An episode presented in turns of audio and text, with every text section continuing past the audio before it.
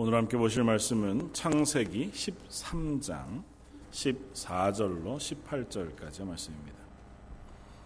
창세기 13장 14절로 마지막 18절까지 말씀입니다.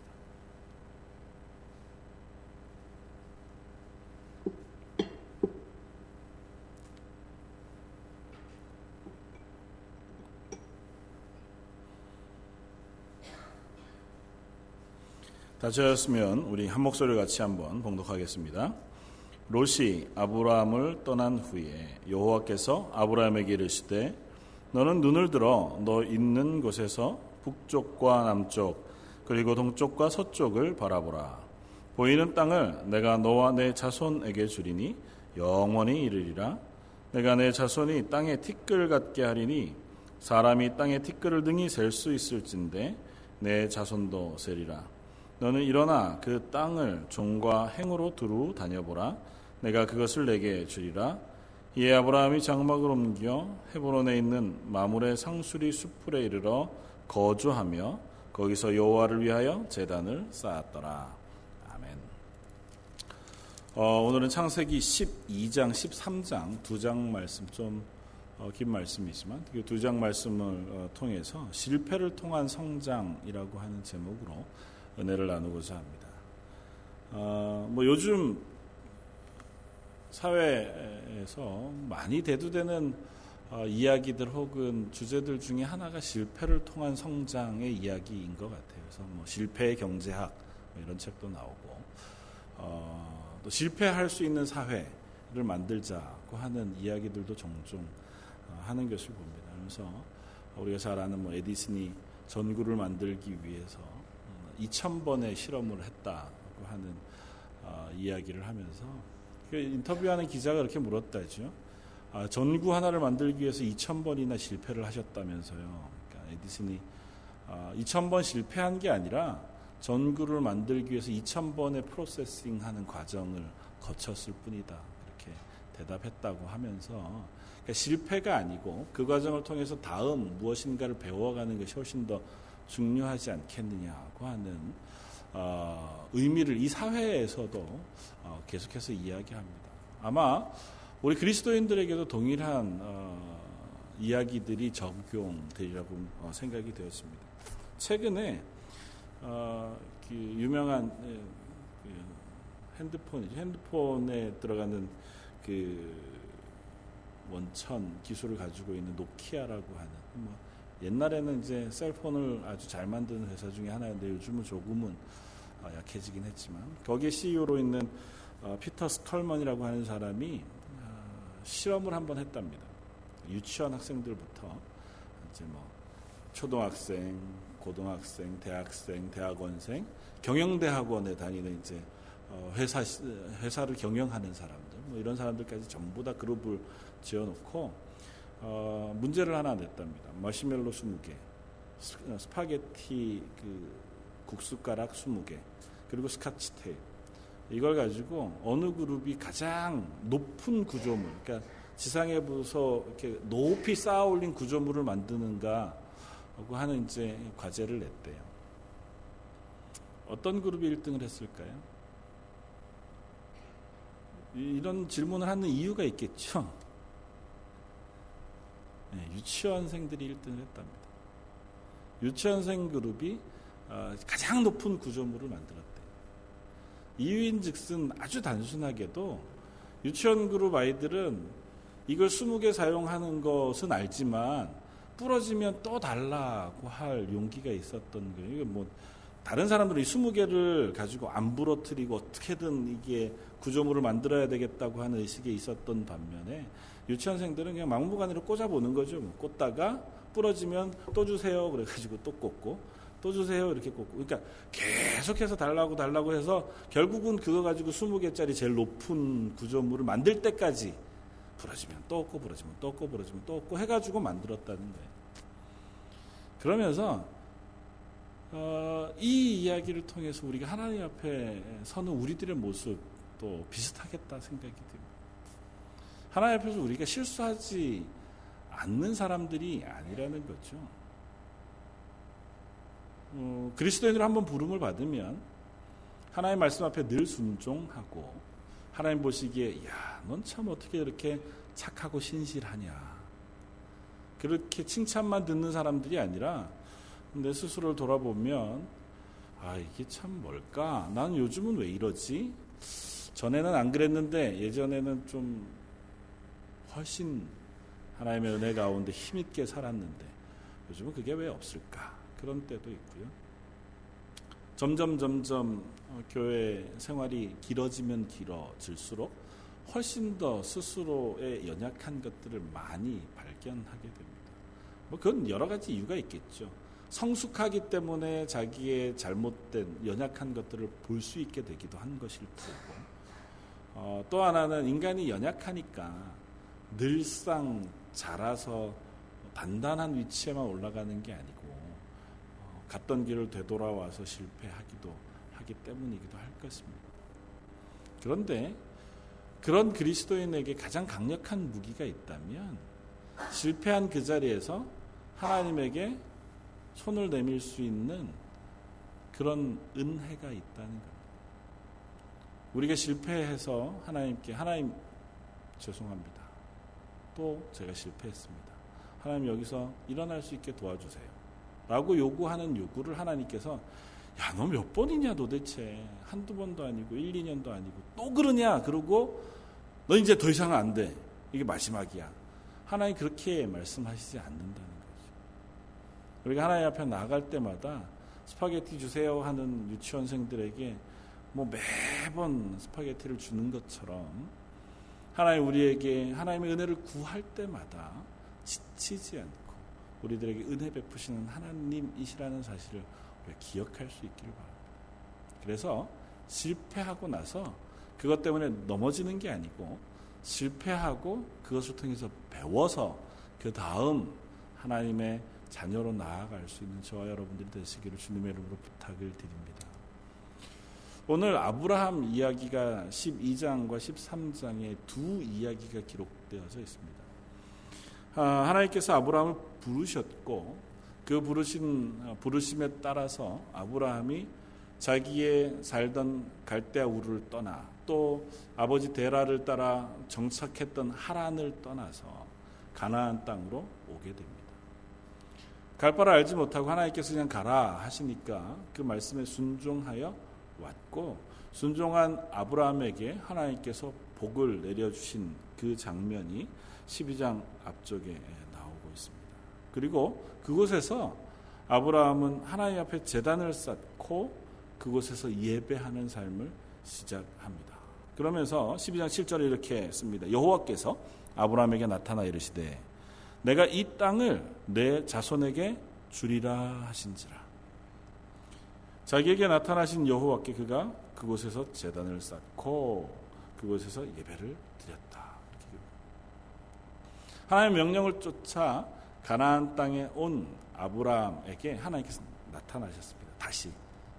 그리고 너 이 땅을 너와 너의 자손에게 다 줄 것이다. 그렇게 약속해 주셨습니다. 아브라함은 그 약속을 믿었고 믿음으로 예배 가운데 제사 재단을 쌓고 하나님 앞에 제사 드리면서 하나님 하나님의 약속을 제가 믿습니다 하고 믿음의 삶을 시작했습니다. 그런데 어, 그뒤 10절부터 20절까지 12장에 나오는 이야기는 아브라함이 점점 점점 남방으로 어, 그의 거처로 옮겨가고 있는 이야기가 나와요. 사실은 아브라함이 남방, 남쪽으로 점점 점점 거처를 옮겨가는 것이 한편으로는 의아스럽습니다. 왜냐하면 이스라엘이라고 하는 지역은 물론 이제 아브라함이 살던 때는 지금부터 훨씬 옛날이니까 지형적으로 좀 달랐을 수 있는 것 같아요.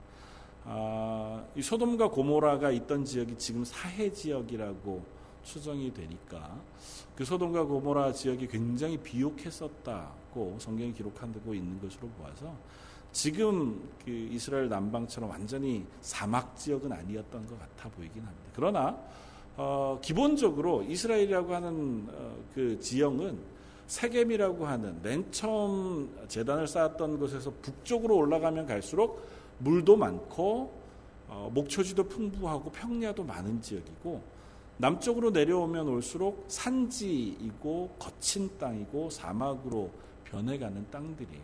뭐 점점 점점 남쪽으로 가면 이제 어, 이집트로 연결되어지는 사막, 시나이 반도라고 하는 지금도 가보면 아무것도 없는 땅 그것하고 연결되어 있는 곳이거든요. 아브라함이 어, 떤 이유에서든지 그의 거처를 점점 점점 남방으로 옮겨갑니다. 그것도 그가 사는 삶의 방편을 얻기 위해서. 그러다가 그가 기근이 이르게 되자 그 가나안 땅을 떠나 더 남쪽인 애굽 땅으로 옮겨가는 이야기가 12절에 기록 10절에 기록되어 있습니다. 10절 그 땅에 기근이 들었으므로 아브라함이 애굽에 거류하려고 그리로 내려갔으니 이는 그 땅에 기근이 심하였습니다. 가나안 땅 가뜩이나 남의 땅에 사는데 어, 경제 형편이 안 좋습니다. 뭐 여기에 있는 여러분들이나 어, 저희들은 참 이해하기 쉬운 비유인 것 같아요. 뭐 오래전에 이 캐나다 땅에 이민 오셨던 분들은 훨씬 더 어, 쉽게 이해할 수 있을 것 같아요. 머나먼 타국 땅에 와서 이 땅에서 정착해서 살아가고 있는데 그나마 이 땅이 좀 경제적으로 풍요롭고 부요할 때는 살기가 그래도 괜찮습니다. 뭐 억지로라도 어, 어떻게든 어, 밥벌이를 해가서 살 수 있는데 경기가 급하게 나빠졌다고 하면 그러면 정말 이방인들은 살기 참 어려운 어, 땅이 되잖아요. 아무래도 가까운 사람에게 더 많은 혜택이 주어지고 그 사람들이 더 유익을 얻게 되지 생판 처음 보는 인종, 처음 보는 사람들에게 정말 넉넉하게 베풀어 주기가 쉽지 않을 텐데 이때는 더 그렇단 말이죠.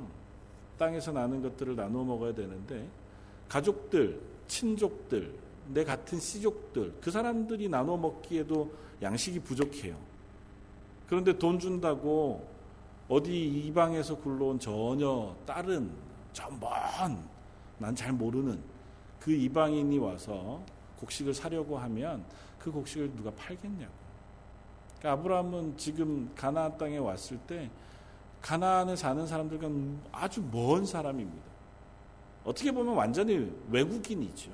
뭐 같은 셈족 혹은 함의 아들들이긴 하지만 이미 멀어져 버린 사람들이. 그러니까 언어도 조금 다르고 그런 가운데 와서 사는데 그나마 뭐 땅에 풍요롭고 곡식이 많을 때야 아브라함도 그렇게 가난한 사람은 아니었으니까 자기의 돈을 주고 곡식을 사고 양떼를 가지고 살아가는데 별 지장이 없었지만 기근이 들면서 아브라함이 그 땅에서 살기가 어려워졌습니다. 돈을 많이 줄 테니 나에게 곡식을 주시오. 그래도 일단 우리 먼저 먹고 당신은 나중에. 그러니까 아브라함이 어쩔 수 없이 자기의 어, 형편을 위해서 조금 더 풍요로운 지역을 찾아 아래로 아래로 내려가다가 보니까 애굽 땅까지 내려가게 됩니다. 어쩔 수 없는 선택이죠. 하나님도 아브라함이 아, 애굽을 향해서 내려간 것을 죄악이라 그렇게 보시지는 않는 것 같아요. 그것으로 인하여 아브라함을 징계하시지 않거든요. 어, 그런데 분명한 것은 아브라함이 애굽 땅을 향해서 내려간 것은 어, 하나님의 말씀에 순종한 믿음의 길은 아니었던 것을 우리가 확인해 볼 수 있습니다. 왜냐하면 아브라함에게 가라고 했던 땅이 어디냐면 가나안 땅이었어요. 가나안 땅에 왔을 때 하나님이 야 너 땅을 봐봐. 이 땅을 너와 내 자손에게 줄 것이다. 그 약속하시거든요. 이 땅이에요. 그 땅에 거주하면서 살면서 하나님의 약속, 하나님의 말씀에 순종하며 복을 누리는 삶을 살아가도록 복의 근원이 되게 약속을 해주셨는데 거기서 살기가 팍팍하단 말이죠. 하나님이 약속하시긴 했지만 지금 현실이 좀 어려워요. 그래서 그 땅을 떠나서 그래도 먹을 것을 좀 구할 수 있는 땅 애굽이라는 곳으로 내려갑니다. 내려가면서 아브라함이 조금 연약한 모습을 보여줘요. 우리가 잘 아는 것처럼 어, 남의 나라 가니까 어, 아내가 너무 아름다웠습니다. 그때 당시에 왕이 뭐 얼마든지 어, 여인들을 자기가 취하면서 거추장스러운 뭐 남자나 남편들을 얼마든지 죽일 수 있을 만한 위협이 있을 만한 시기. 이때가 언제냐면 BC 4000년 정도쯤 돼요. 그러니까 어, 청동기 시대. 그러니까 얼마든지 우리가 그 왕 혹은 족장의 권위가 대단히 뛰어난 그래서 여러 명의 아내를 어, 얼마든지 거느릴 수 있는 시기라고 생각하면 아브라함이 느꼈던 위협도 충분히 이해가 가긴 갑니다. 아브라함이 아내 사라에게 얘기합니다. 당신 내려가서 혹시 누가 묻거든 내 아내라고 얘기하지 말고 내 여동생이라고 얘기합시다. 그렇게 사라가 되게 예쁘긴 예뻤던 모양이에요. 이때가 사라 나이가 65세가 훨씬 넘었을 때거든요. 근데 다른 사람이 보고 이렇게 너무 미인이어서 빼앗을 만큼 그렇게 예뻤던 것 같아요. 어쨌든 어, 그렇게 서로 약속을 합니다. 그리고 아니나 다를까 애굽의 바로의 신하들이 사라를 보고 어, 너무 아름다운 여인 와서 자기 왕에게 점수를 좀 따기 위해서 어디서 이방인이 하나 왔는데 어, 그 여인이 너무 예쁜 여인이 있습니다. 바로께서 당신께서 당신의 아내를 삼으면 참 좋겠습니다. 데려와라. 그렇게 된 거죠. 대신 내가 당신의 여동생을 내가 취하는 대신에 아브라함 당신에게 많이 재물 많이 줘서 보상해 주겠다. 어, 아브라함은 아내를 돈 주고 판 겁니다. 막말로 얘기하면 아내 때문에 목숨을 잃을까봐 아내를 바로에게 자기 아내를 바로의 아내로 넘기면서 바로가 주는 재물을 그냥 받아 챙기는 것으로 만족한 어, 것이 아브라함의 모습이에요. 하나님 앞에서는 고사하고 남자로서 혹은 한 아내의 남편으로서도 그렇게 아, 뭐 좋은 점수를 받을 수 없는 모습이 아브라함의 모습일 겁니다. 그리고 심지어 아브라함은 하나님으로부터 언약을 받았습니다. 이 사라를 통하여 모든 많은 민족의 아비, 어미가 될 것이라고 하는 언약의 약속을 이미 받았었습니다. 그런데 그 약속들을 까맣게 잊어버리거나 아니면 아닐 거야. 아내가 아니고 뭐 또 다른 방법이 있겠지라고 생각했거나 하나님께서 이거를 그냥 두고 보시지 않고 막으셨습니다. 바로의 꿈속에 나타나셔서 바로를 저주하세요. 바로가 깜짝 놀랍니다. 어떤 저주를 내리셨는지는 잘 모르지만 바로가 정말 놀랄 만큼 대단한 하나님의 어떤 저주가 임한 것 같아요. 아브라함을 불러다가 너 왜 나한테 거짓말했냐? 당장 내 아내 이 사라를 데리고 이 땅 애국을 떠나라. 내가 너에게 준 폐물, 뭐 재산 그 돌릴 필요도 없고 넌 그냥 여기 떠나면 좋겠다. 너 때문에 내가 너무너무 큰 위협을 경험했어. 그러니까 넌 그냥 떠나라. 아브라함이 아내도 다시 되돌려 받고 바로로부터 받은 재산도 훨씬 더 불려서 애굽을 떠나 다시 가나안 땅으로 올라옵니다. 어떻게 보면 아브라함은 하나님 앞에서 그렇게 건강하지 못해 보입니다. 신앙생활을 해가는 데 있어서 믿음의 삶을 살지도 못했고 그 가운데서 건강한 남편의 모습을 보여주지도 못한 어떤 조금 수치스럽고 조금 부끄러운 삶을 아브라함이 보여요. 그런데도 하나님께서 아브라함을 지키십니다. 이것이 참 우리로서는 이해할 수 없는 일이에요. 바로는 무슨 죄가 있습니까? 바로는 아브라함의 아내인 줄 알고 아브라함을 죽이고 아내 사라를 빼앗은 것도 아니고 신사적으로 물었어요. 누구냐? 제 여동생입니다. 그럼 내가 내 아내로 삼아도 되겠냐? 뭐 그러시지요. 그래 내가 아내로 삼는 대신에 내가 너한테 재물도 많이 주마. 얼마나 신사적이에요. 그랬는데 하나님 바로에게 나타나셔. 저주하신다. 사실은 그냥 액면 그대로 지금 우리 사회적인 시선으로 보면 바로하고 아브람 비교해 보면 아브람보다는 바로가 나아요. 그런데 하나님께서 바로는 저주하시고 아브람은 축복하세요. 왜 그러실까요? 불공평한 하나님의 은혜입니다. 우리는 왠지 몰라요. 하나님 왜 아브람을 선택하셨는지 명확한 이유를 확인할 수는 없습니다.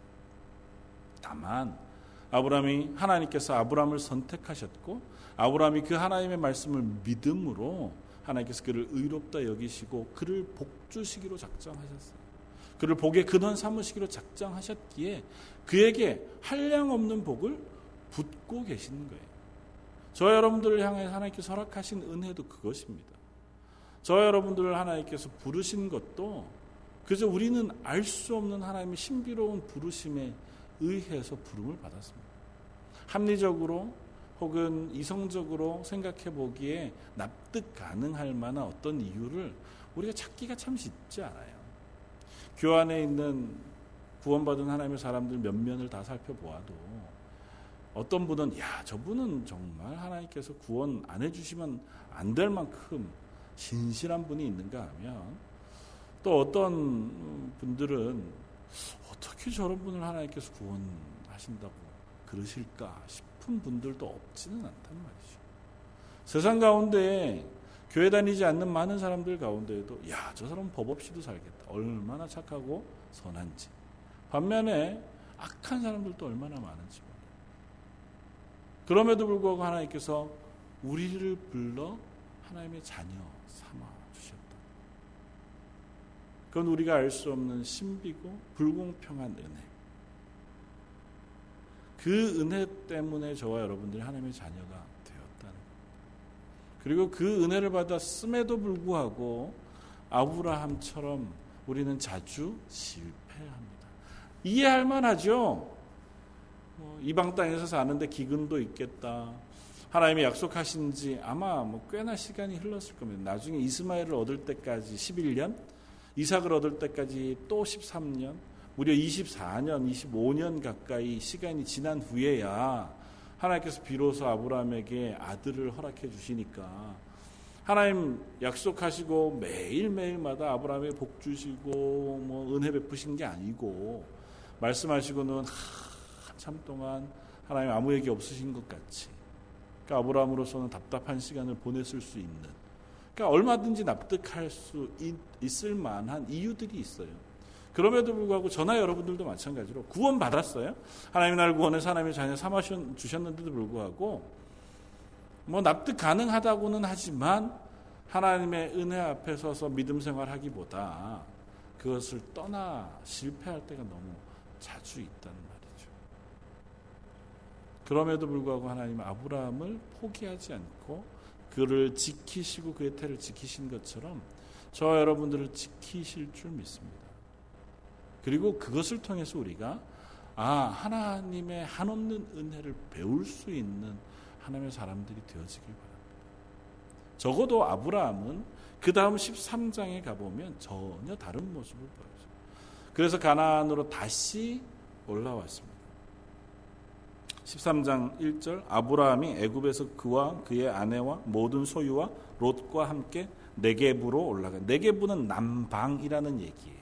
그러니까 이스라엘 중에 가장 남쪽 지역으로 올라가니 아브라함에게 가축과 은과 금이 풍부하였더라. 그리고 나서 3절에 보면 네게부에서부터 베델에 올라가고 베델에 올라가서 그가 제일 처음 재단 쌓았던 그곳에서 여호와의 이름을 불렀다 그렇게.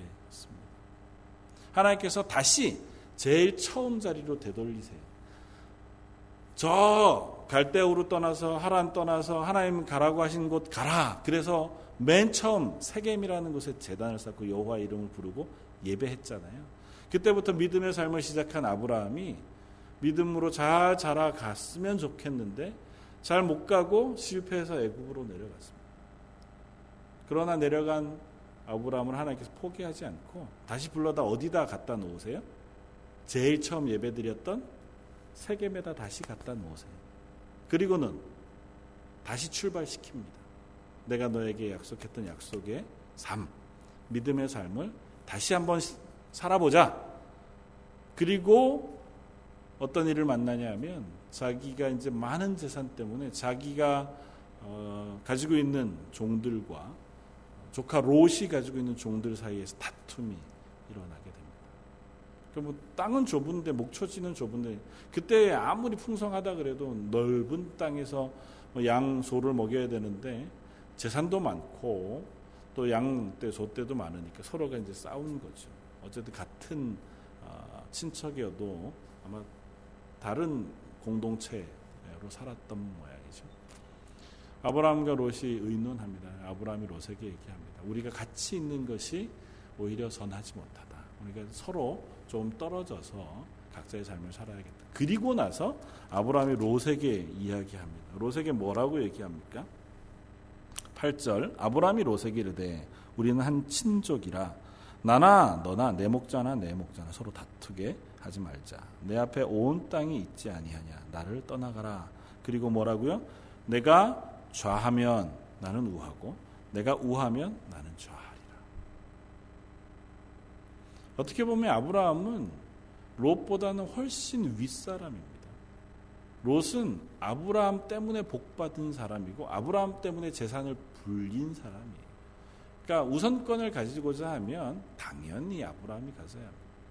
이스라엘도 여전 역시 이 아시아권이기 때문에 어, 상하 이렇게 어른과 어, 그 어린 사람의 차이가 분명합니다. 형 동생 간의 구별도 너무 분명하고 그런데도 아브라함이 조카 롯에게 뭐라고 얘기한다고요? 야, 네가 먼저 땅을 선택해라. 네가 선택하면 내가 남은 땅을 가지 마.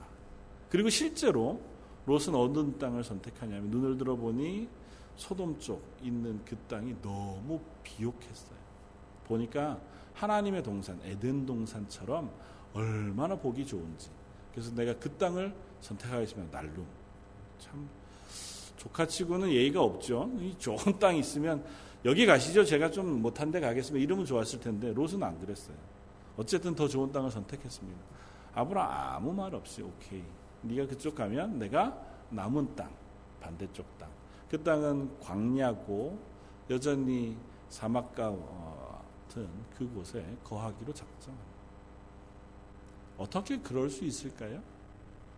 아브라함이 착했기 때문에 워낙 아브라함이라는 사람이 심성이 고와서 아마 아브라함이 이 실패를 통해서 한 가지를 분명히 배웠기 때문일 거예요. 내가 어느 곳에 있든지 나의 삶을 하나님께서 지켜 주실 것이다. 하는 믿음을 배웠기 때문에. 당시에 이집트라고 하면 그때 당시 가장 강력한 문명 두 개 중에 하나였습니다. 메소포타미아 문명 그리고 이집트 문명. 그러니까 가장 강성한 제국 다 그냥 시족들 부족들 옹기종기 모여 살 때 이미 커다란 왕국을 이루고 살던 그 이집트에 내려가서 이집트 바로조차도 하나님께서 물리치시고 보호해 주셨던 게 아브람 자기의 삶이었잖아요.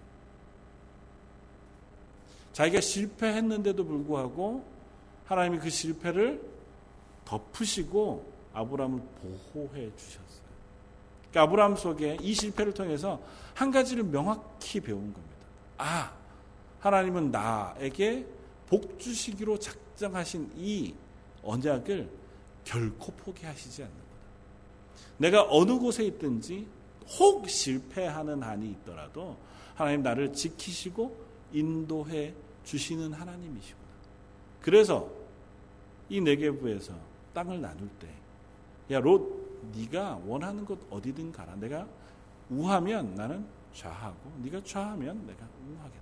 왜냐하면 네가 얼마나 좋은 곳에 있든지 아니면 얼마나 박한 곳에 있든지 아니면 나도 얼마나 좋은 곳에 있든지 얼마나 박한 곳에 있든지 하나님이 너와 내 삶의 주인이 되시면 우리가 거하는 장소는 크게 중요하지 않다. 하나님이 우리를 지키시는 한 너와 나의 삶은 하나님의 손 안에서 안전할 것을 내가 믿는다고 하는 믿음을 배웠다는 겁니다.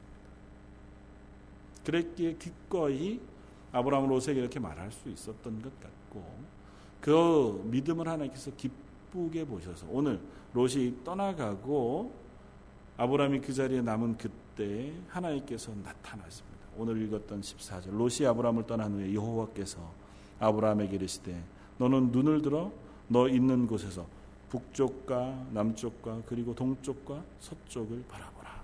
보이는 땅을 내가 너와 내 자손에게 주리니 영원히 이르리라. 그리고 그 자손에 대한 복 그것을 다 허락해 주십니다. 내가 내 자손의 땅의 티끌 같게 하리니 사람이 땅의 티끌을 능히 셀수 있을진데 내 자손도 세리라. 너는 일어나 그 땅을 종과 행으로 두루 다녀보라. 내가 그것을 내게 주리라. 하나님이 그 믿음의 고백을 한 아브라함에게 나타나셔서 다시 한번 언약을 재확인시켜 주시면서 이번엔 훨씬 구체적으로 말씀하세요. 너 동서남북 다 봐라. 네가 볼 수 있는 모든 땅, 그 땅을 너에게 줄 거다. 종횡으로 열심히 다녀서 밟아봐라. 그 모든 땅을 다 너에게 줄 것이다. 사랑하는 성도 여러분, 하나님 우리의 믿음의 고백을 받으시는 하나님이신 줄 믿습니다. 우리가 실수할 수 있고 실패할 수 있습니다. 때로는 믿음으로 부르셨음에도 불구하고 그 그리스도인으로 잘 살아내지 못할 때도 있을 수 있습니다.